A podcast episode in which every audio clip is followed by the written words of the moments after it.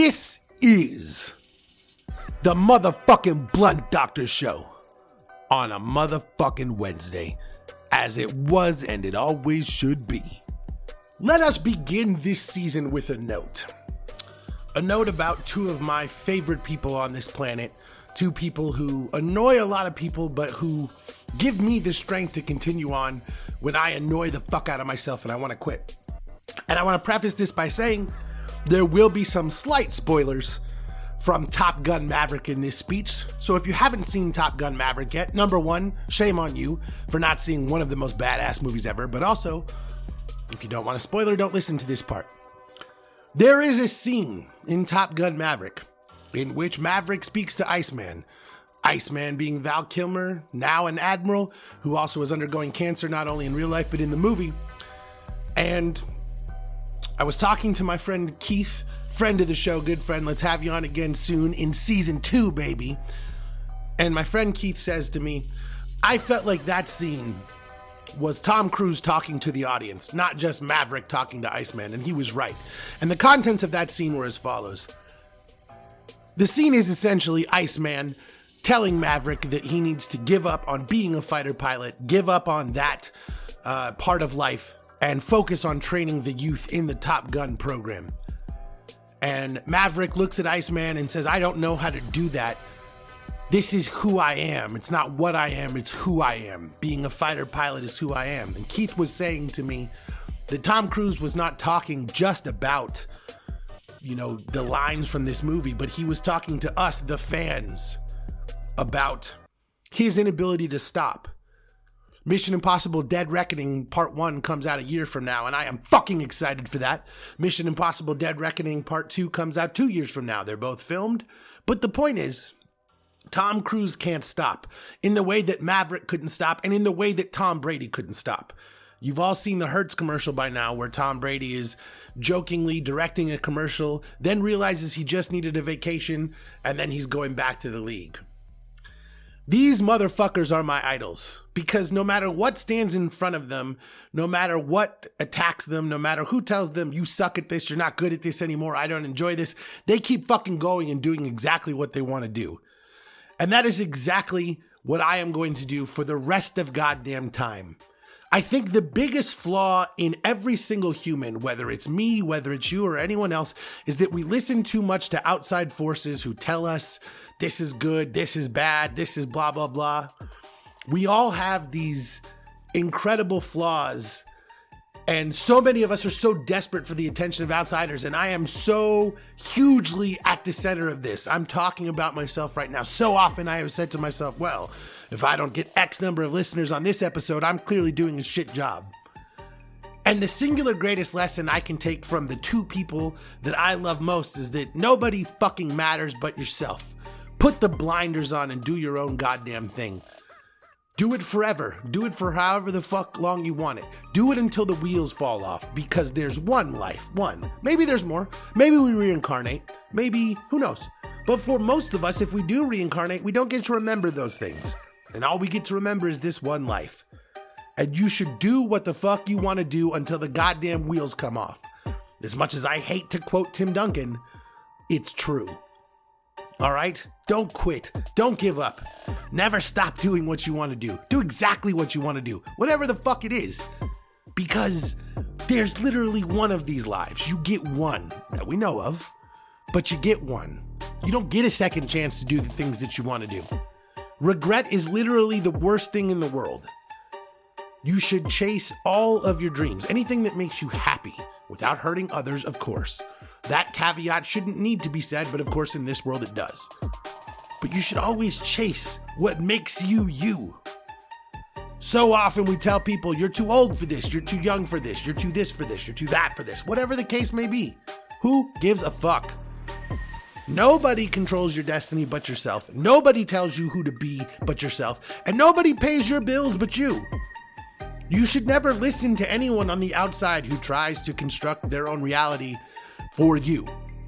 And I'm telling myself this, but I'm also telling you this because I know there are people who need to hear it.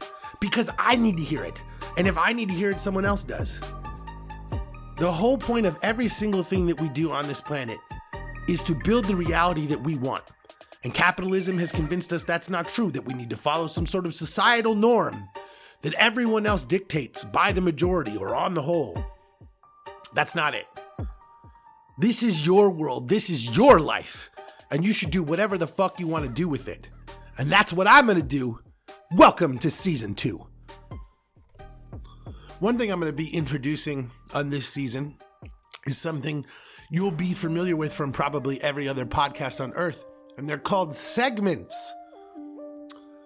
Typically, I switch my microphone on, say what I want to say, and switch off, and that's how I do it. But this season, I want to get a little bit more structured. Just want to try something different. want to see what it's like when I actually organize my thoughts instead of just scream them like a banshee at the microphone. So, we're going to be getting into it in different segments this year. Well, last season was two years.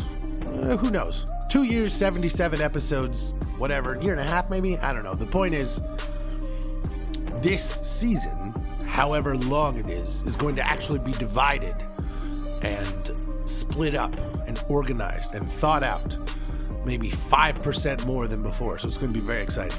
But I'll tell you what, when Tom Brady did retire there for that two months, that was a real dark time for me. So you know when you consider all of all of the other timelines and how horrible things could have been spending an extra 5% of energy to try to organize the show a little better is uh, not such a horrible thing i'll tell you why the reason those things connect to me is because i basically thought i wasted tom brady's final season not talking about tom brady and now that I know that we are headed into probably his final season, who knows what may occur, but most likely the final season, I'm going to chronicle every single game much more in depth than I would have. We're going to talk about a lot of things, and I also have a subsequent series planned for when he does retire.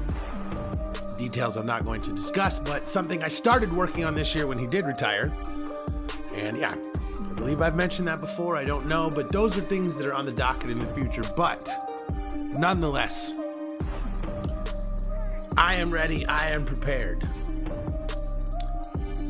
And I want to start with a new segment that I am calling the news rant of the day.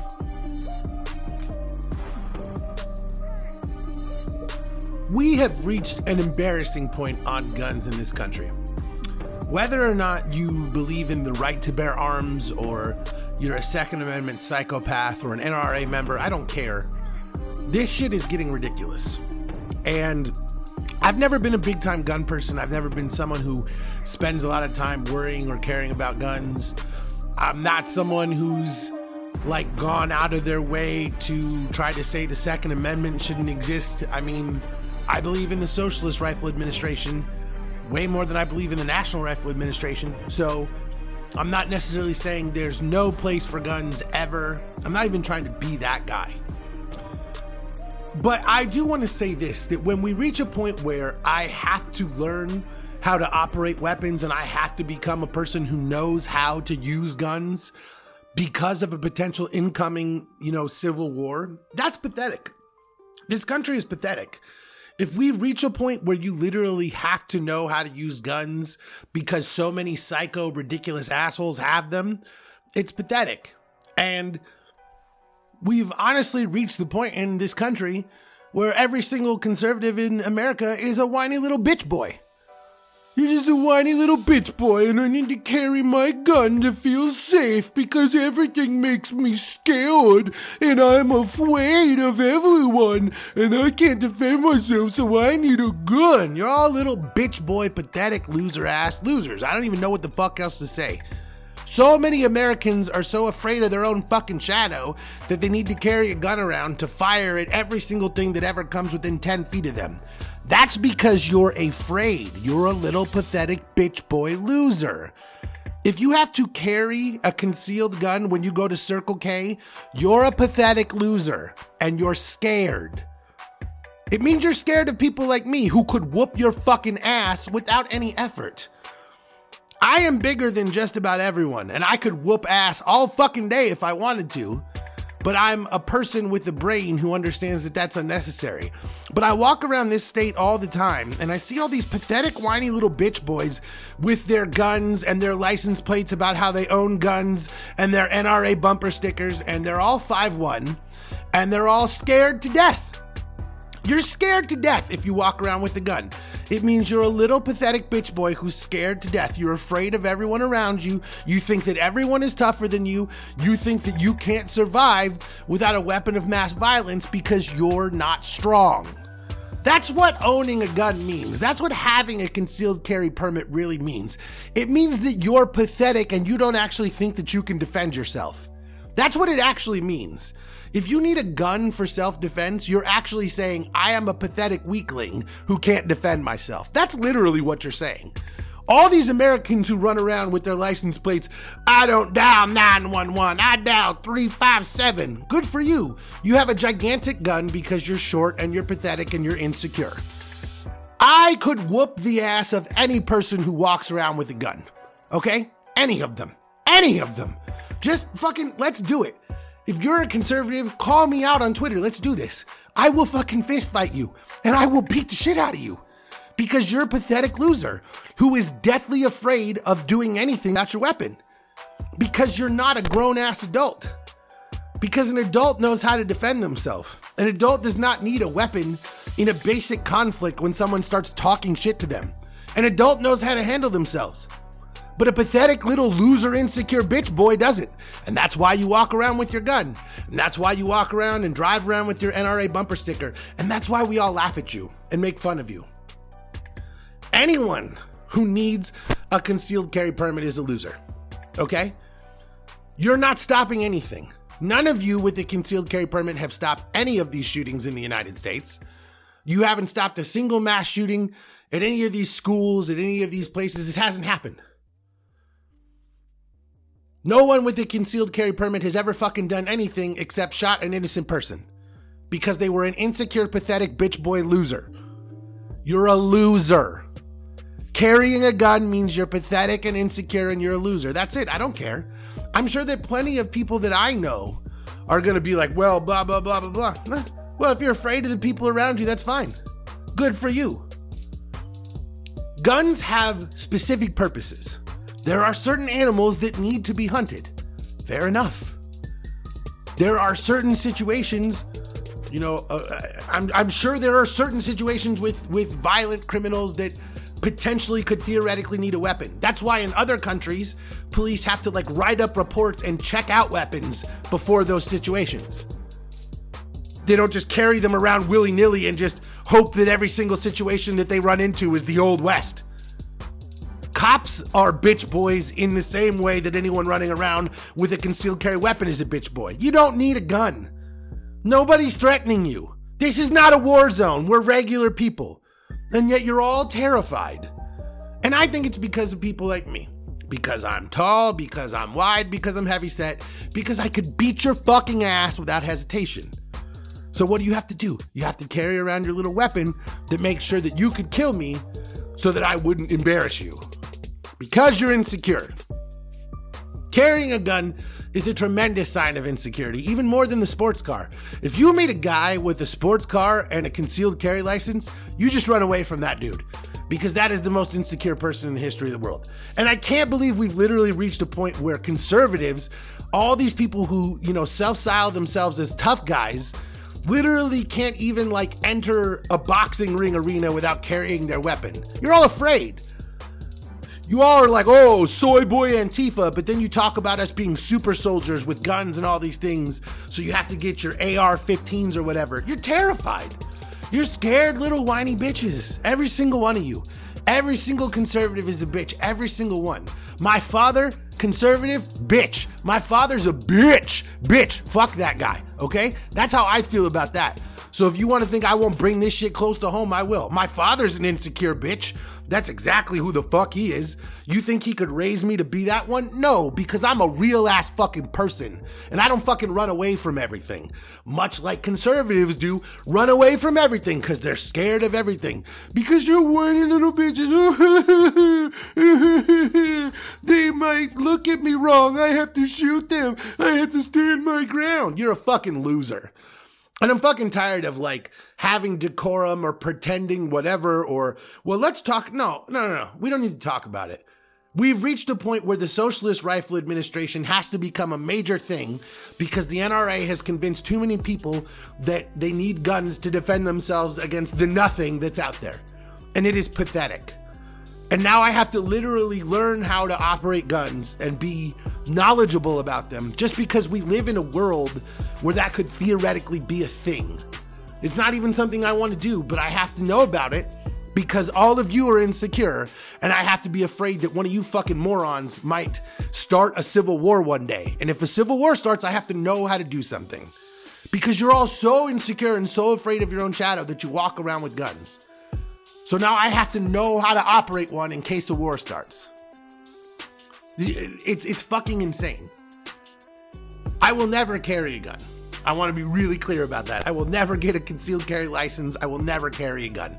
I will never ever do that. Nobody needs to. But I guess I have to be knowledgeable about how to use them.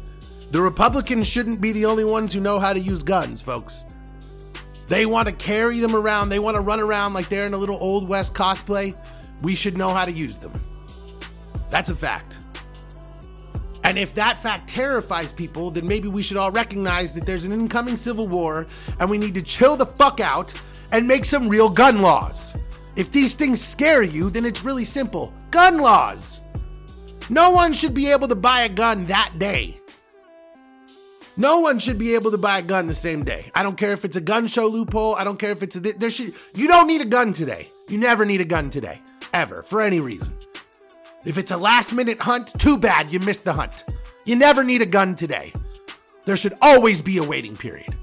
There should always be something in the way from a spree killing.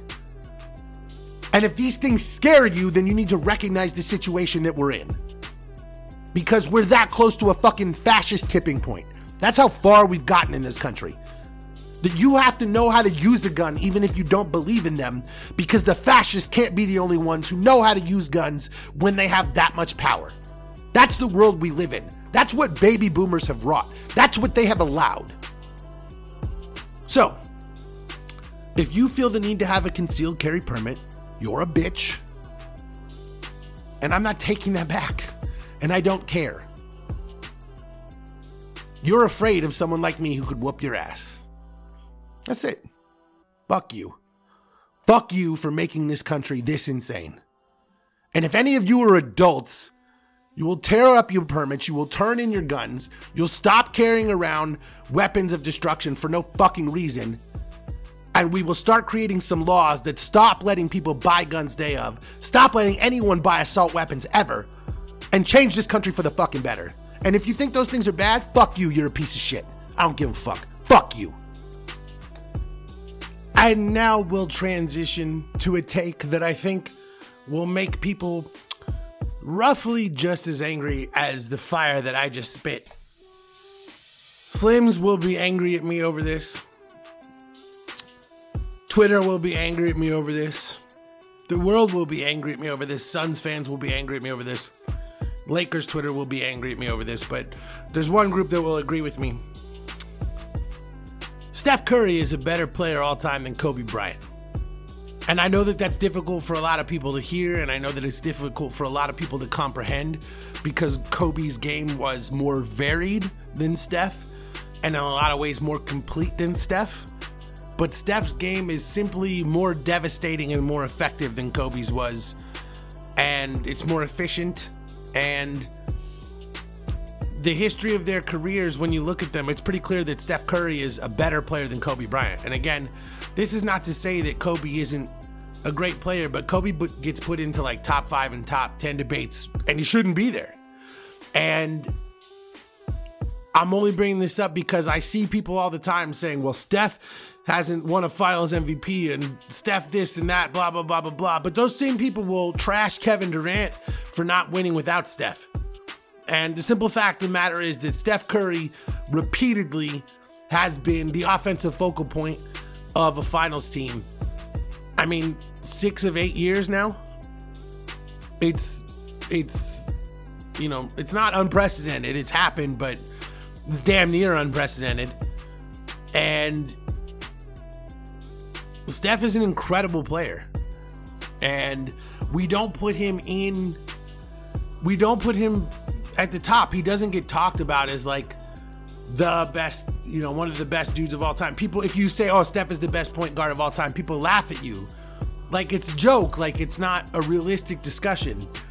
The two best point guards of all time are Magic Johnson and Steph Curry. Now, the argument that you would make and it's valid that Steph Curry is not technically a point guard, fine.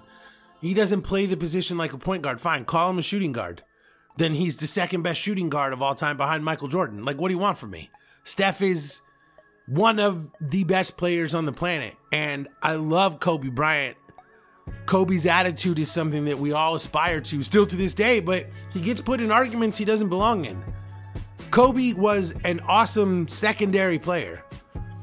But Shaq was the reason that the Lakers won their first three titles. Then they were floundering for years until they got Pau Gasol. Then suddenly were, they were in the finals again. Kobe was in an era where the big man was everything. Now, maybe Kobe Bryant today, if you had young Kobe today in this league, maybe it would be a different thing. And I can understand where some people want to take Kobe out of where he was and put him in today's league and say, oh man, Kobe could do this and that, and fine. The simple fact of the matter is that Kobe was riding shotgun on every single championship that he won.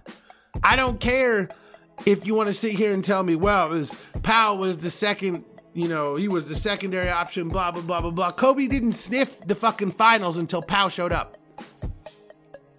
Kobe was literally toiling on a team that had nothing, couldn't do anything, as he scored and scored and nothing. Then they got Pau Gasol, suddenly they were in the finals.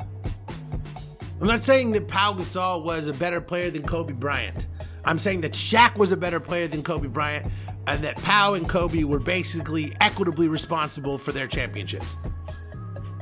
Pau Gasol got to the Lakers in his prime and helped them win two titles because he was in his fucking prime. And people want to give those titles to Kobe as if Pau had nothing to do with them, and it's nonsense. fucking nonsense. Steph Curry has spent his entire career with the second best player fluctuating between Klay Thompson and Draymond Green. Now, those two are phenomenal. But if you're going to tell me that Draymond Green has the same, you know, effect on the game as Shaq, you're drunk. You're drunk. Draymond Green is not Shaq. Draymond Green is awesome. He's not fucking Shaq. Kobe had fucking prime Shaq, man. How does that never get talked about? Steph Curry has never done anything near fucking prime Shaq. And yet he's in his goddamn fucking sixth finals. It's ridiculous. He's in his sixth finals. And by the way, Klay is no longer Klay and Dre is no longer Dre, and they're still there. I don't even understand how the Warriors made the finals. And the answer is Steph Curry. Because he's such a fucking ridiculous supernova. And I have downplayed this guy at times after playing him up for years. I've gone back and forth on Steph Curry. I can freely fucking acknowledge that. But I shouldn't have been. I should have been where I stuck originally. That this dude is just something special. And his ability to shoot the percentages that he shoots at the volume that he shoots, it's unprecedented. Now, you might tell me shooting threes is not basketball. Fine. Then move back to three point line, widen the court, and make it more difficult for him. I'm not going to disagree with you that the game has gotten easier for dudes who can bag triples. So make it more difficult. Change things. You can't get mad at a dude for excelling with the rules. And the simple fact of the matter is that Steph Curry has had more positive impact on the basketball court than most players in the history of basketball. And he deserves to be in those top 10 discussions. He deserves to be up there. And he's not because people always take everything away from him. Well, he wasn't as good in these finals, he wasn't as whatever. His gravity pulls the entire fucking defense towards him. Everyone run. There are various pictures from game two where there's four fucking Celtics defending him. It's always been that way. And it doesn't matter if someone else gets the dunk. Curry's the reason that there are four dudes guarding him. And we're past the fucking point where we can sit here and, oh, well, this explanation and this and this and that. Steph Curry is one of the best players of all time. It pains me to fucking say this, okay? I don't like it. The Suns had a deal to acquire Steph Curry draft night, and the Warriors changed their minds. And now they have championships upon championships because of it. Okay? I'm not fucking happy about this. But it's stupid to pretend it's not true. And the only reason I'm saying this is because Kobe is revered And this has nothing. Kobe passing away is sad, but Kobe was revered this way before that, and I'm not trying to talk about that at all.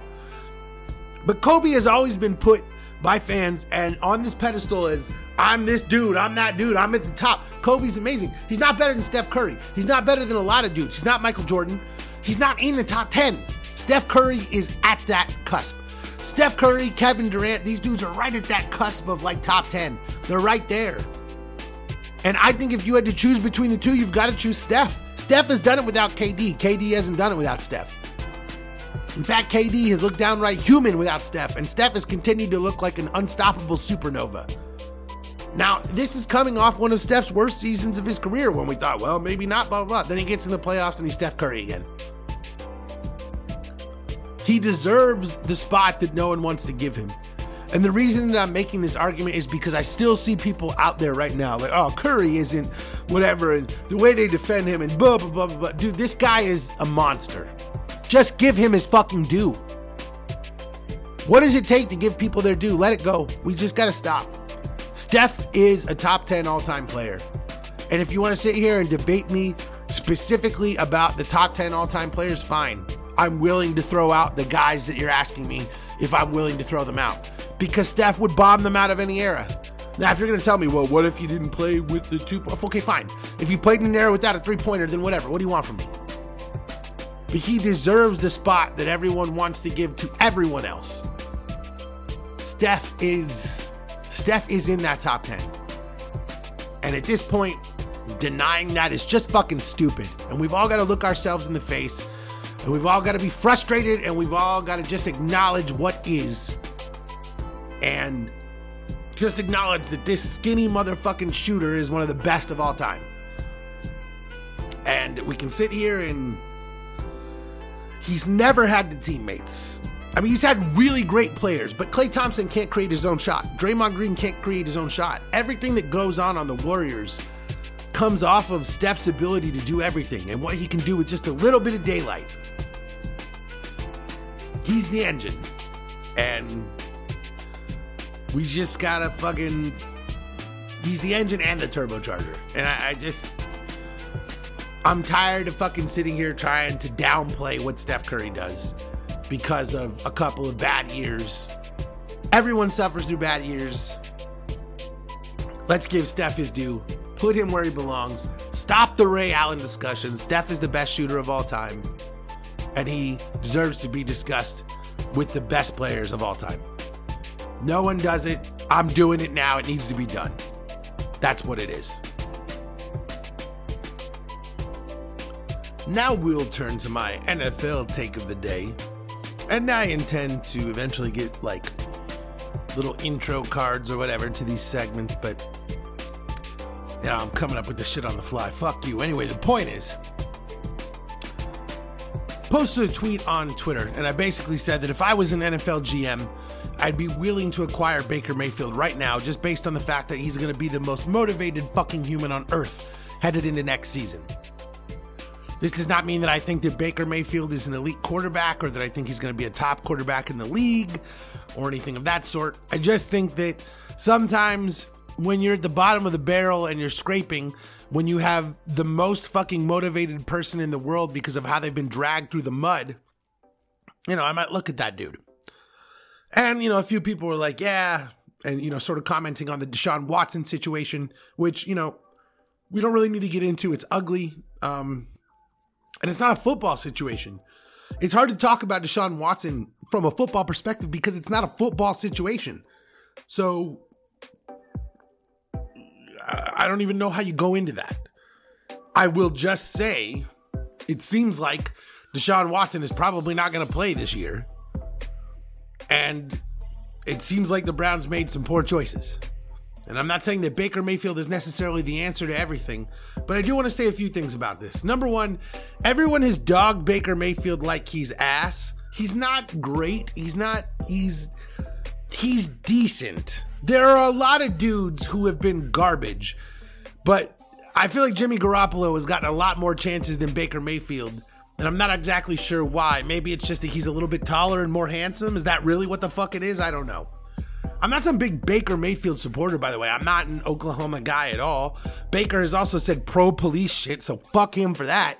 But everyone is acting like he's garbage and never played a good season of football, and that's simply not true. Number one, a couple years ago, everyone was in love with him, and then this year he played through an injured shoulder, and then suddenly he's garbage. Everyone is so fucking reactionary. I mean, number one, we all know that Baker has trouble hitting guys over. You know, he can't hit receivers in the mid range. He's not, I understand some of those things. Great. Joe Flacco won a Super Bowl only fucking throwing deep balls on play action. Okay? It is not the end of the fucking world if your quarterback is only good at deep balls and play action. That's Baker's specialty. Sometimes that shit works. Okay? So that he's not an elite mid-level passer who can slice across the zone and pick apart every, every fine. I'm not trying to say you should be paying him top money. But look at what some of these teams are fucking doing. You're seriously telling me the Panthers are going to be good with Sam Darnold and whatever dude they can find who used to play for Matt Rhule, like fresh out of the CFL or whatever? You're trying to tell me that the Seahawks and Drew Lock are all set? Give me a fucking break. We all know that the Steelers want Baker. If the Browns ever cut Baker, the Steelers would sign him in a minute, despite drafting Kenny Pickett, despite signing Mitch Trubisky. They wouldn't care they'd sign Baker in a heartbeat because they know there's some potential there. And I'm not trying to say that Baker is so incredible, but Trent Dilfer, Joe Flacco, fucking a, a, lot of dudes have won Super Bowls who, you know, Matt Stafford won a Super Bowl this year, and we can all sit here now and say, well, Matt is one of the best in the game, blah, blah, blah. But people ragged on Matt Stafford for years and he won a Super Bowl. Now he has more of an arm than those dudes, obviously. But my point is, is that dudes who failed in a lot of situations can suddenly become successful in the right situation if you optimize what they have. Joe Flacco never would have won a Super Bowl on any other team other than a Ravens team that prioritized defense and prioritized just fucking flinging the ball downfield. If Joe Flacco was put into the Brown system, he never would have won shit. The point that I am making is that, especially in football, above every other sport, fit matters above all else. And I do not fucking understand how the Seahawks don't want Baker Mayfield on their team. Straight up, I don't get it. Baker Mayfield is literally a perfect fit for the Seahawks. Run the ball, run the ball, run the ball, and then heave it downfield sometimes. That's literally all Pete Carroll wants to do. He wants to run constantly and then chuck it downfield sometimes. He doesn't want to like run a complex passing offense with, you know, a multi tiered route tree. He doesn't want to run Erhardt Perkins. He wants to run the goddamn ball and throw it deep. Baker fucking Mayfield is perfect for that. And some people were trying to dog me about this tweet. It's like, that's where he should be. Drew Lock is a joke. He's never done anything in Denver, and he certainly didn't have the success that Baker's had in Cleveland. We're forgetting that Baker Baker Mayfield got the Browns to the playoffs, dude. Like, do you not like he got the Browns to the playoffs? Is that not like enough for people? Jesus fucking Christ!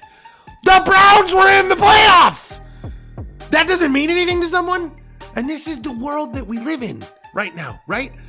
Where doing incredible, miraculous things means nothing if you didn't win the Super Bowl every year in your rookie contract or something. Like, it's just absurd. And I'm not trying to say that Baker is whatever, he's the next coming of blah, blah, blah. But when you're trying to explain to me how Sam Darnold and Drew Lock make more sense because you don't have to pay guaranteed money or something, you're fucking stupid.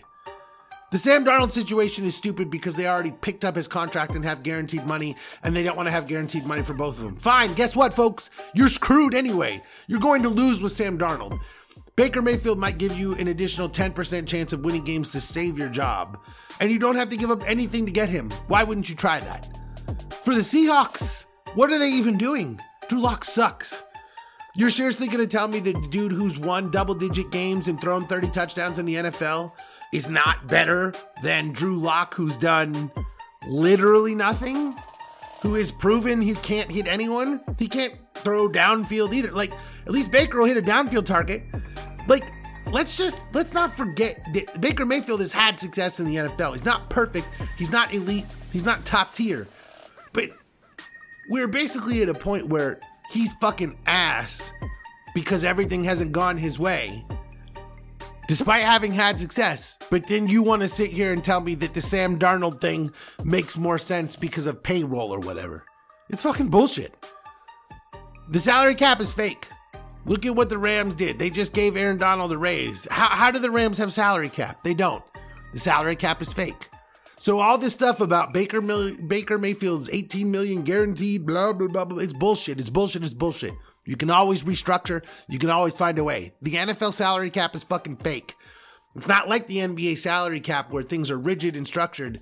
The NFL, you can always find a way to move money around, change things to a bonus, change it from guaranteed salary to a roster bonus or blah blah. There's always a way. There's always a way to add more money. So all this stuff about money is nonsense, and teams are choosing to not add a quarterback who's actually won because they don't want to pay dollars. And that's fine. Just say we don't want to pay because we think our team sucks and we're going to have a losing season despite improving a quarterback. That's fine. He's not an elite player. He's not Tom Brady. He's not going to carry you to the next level. I get that.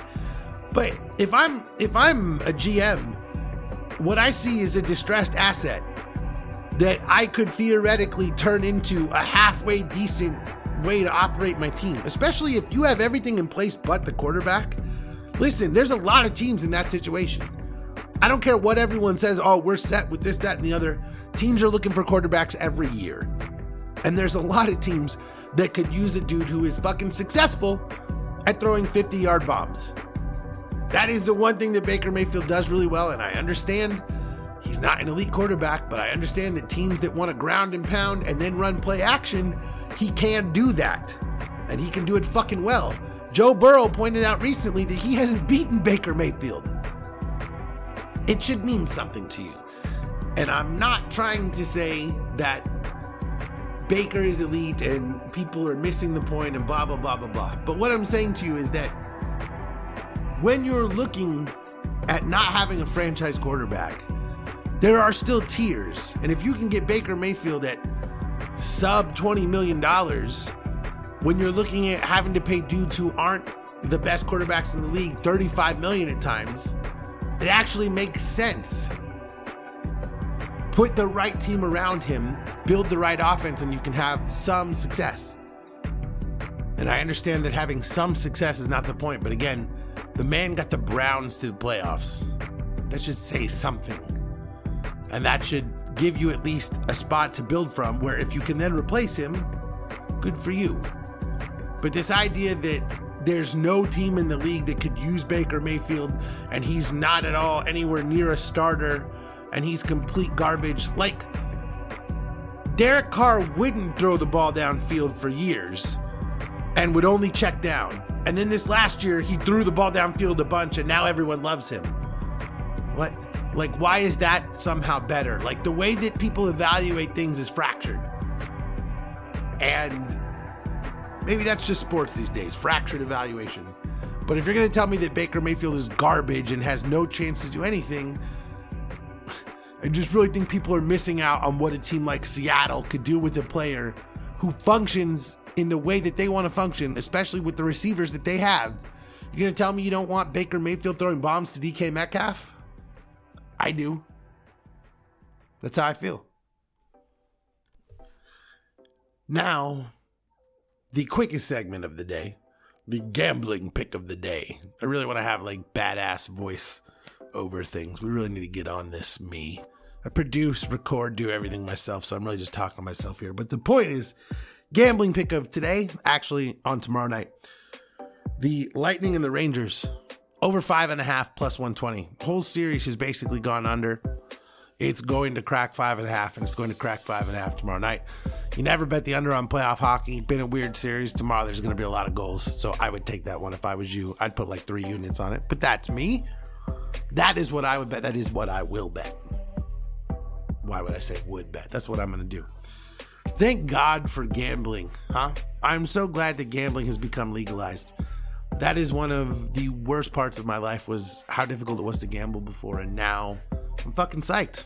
Tremendous. I want to cover pop culture on this show as much as I covered sports because so much of what I tried to do before was sports analysis and things that you can find everywhere else. But I truly just want to give people an insight into what I think about things so that you can understand why I'm tweeting like a lunatic all the time about various things. So, Again, I'm going to mention spoilers. Do you not want to hear them? Turn it off. Because I'm going to talk about Better Call Saul and I'm going to talk about Top Gun Maverick. Better Call Saul, a show that I have thoroughly enjoyed, has veered to a point that I truly don't understand. And listen, I understand the character death is part of life, part of television, and we have to deal with it. But Better Call Saul, as my friend Keith has put it, has gotten to a point where we're teaching the main characters lessons by killing everyone around them. Nacho Vargas has to pay the price and die. Howard Hamlin has to pay the price and die. Chuck McGill has to pay the price and die. But Kim Wexler and Saul are just fine. And I'm not saying that I want anything to happen to Kim or want anything to happen to Saul. I don't. But we've reached a point where tons of innocent people are dying or being murdered for the good of characters who don't deserve it. In this season of Better Call Saul, we've seen Saul screw a guy who really didn't deserve it and screw a bunch of old people out of their money or potential money just so that they could get their payout faster, essentially. And why would you root for these characters? And I understand the concept of, you know, Vince Gilligan's whole thing is, you know, I don't necessarily want you to root for my characters. I mean, he said during Breaking Bad that if you weren't on Skyler's side over Walt, you were a misogynist. That's an actual argument that he made. Fine. It's a TV show, but whatever. The point is, he doesn't necessarily even want you to like his character. So why are we making the show? Why does Howard Hamlin die? And by the way, how does Howard Hamlin dying help Lalo Salamanca prove that he's dead?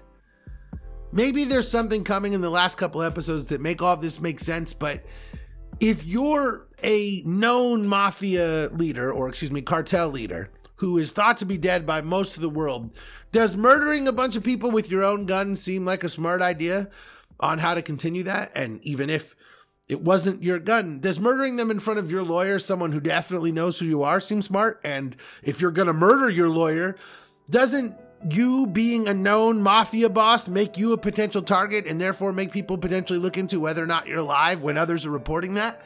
I don't understand the writing of this show. And I really truly feel like they do things just to shock us. You shoot Howard Hamlin in the head. I don't love Howard Hamlin, he's whatever. But we spent the whole season watching them torture Howard and ruin his life, only for Howard to then be shot in the head needlessly. What the fuck is the point of that? And by the way, they don't learn anything from it. We haven't seen the last few episodes, but all we can surmise based on what we know about the future is that Saul learns literally nothing from that lesson and maybe Kim leaves. Or maybe she dies, who knows? But what is the point? If if if we watched a whole season of them screwing Howard over only for him to get shot, what's the point? And I understand someone like Vince Gilligan may say, well, life doesn't always. It's not life, it's a TV show. I'm not trying to watch life, I'm trying to watch a television show.